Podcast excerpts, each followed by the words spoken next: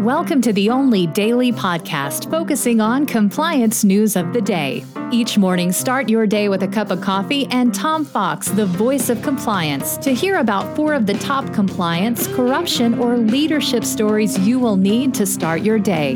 The Daily Compliance News is a production of the Compliance Podcast Network.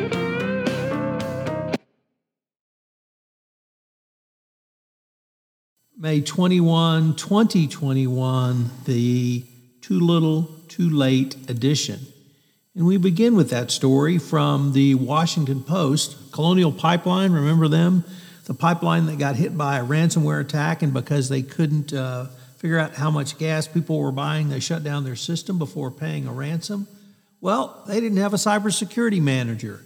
Really? No surprise there. What idiotic this is just beyond belief. In this day and age, they did not have a cybersecurity manager, but they're hiring. So, are you a cybersecurity expert and you want to have one of the most challenging jobs, public high profile jobs around? I'm sure they're paying top dollar right now. Uh, so, uh, shoot your resume over to Colonial Pipeline because uh, they're hiring. Next up, from the from CNN rather, Tim Cook is scheduled to field questions from Congress about Apple's market power. Uh, rather, he did, and now he's about to be grilled for the first time in federal court. The iPhone maker's chief executive is set to take the stand Friday morning as part of the company's high profile antitrust uh, trial with Epic Games, i.e., Fortnite, uh, nears an end. Uh, Epic accuses Apple of exercising monopolistic control over its walled garden of iOS operating systems, with app makers forced into onerous restrictions if they want access to hundreds of millions of iPhone, and iPad users. Well, of course, Apple does this. The question is, is their market power so great that this constitutes a monopoly?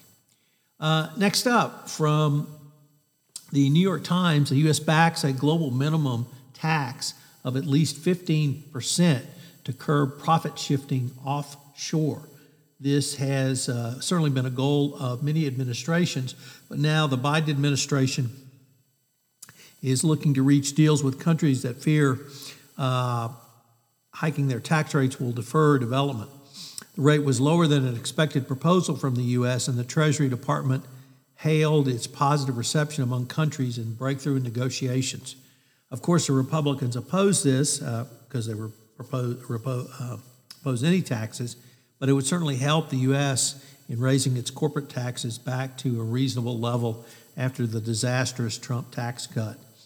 A deal over global minimum tax would allow the U.S. to make the increase without putting American companies at a disadvantage.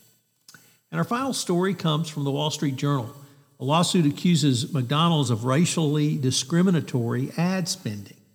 Two companies owned by media mogul Byron Allen have filed a lawsuit against McDonald's accusing it of discrimination against black owned media companies.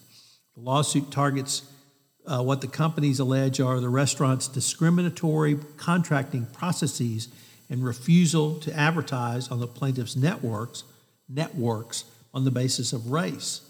The suit makes the latest move by Mr. Allen to pressure U.S. companies to spend more dollars on black owned media companies. It's certainly an interesting claim and an interesting approach and if companies' racial, excuse me, spending is now going to be subjected to a racial analysis, this could really open the floodgates to a much higher risk of litigation.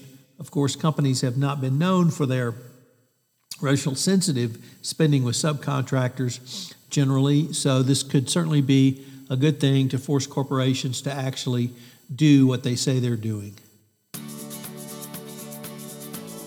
The Daily Compliance News is a production of the Compliance Podcast Network and a proud member of C Suite Radio. Thanks so much for listening. I hope you'll join me again tomorrow.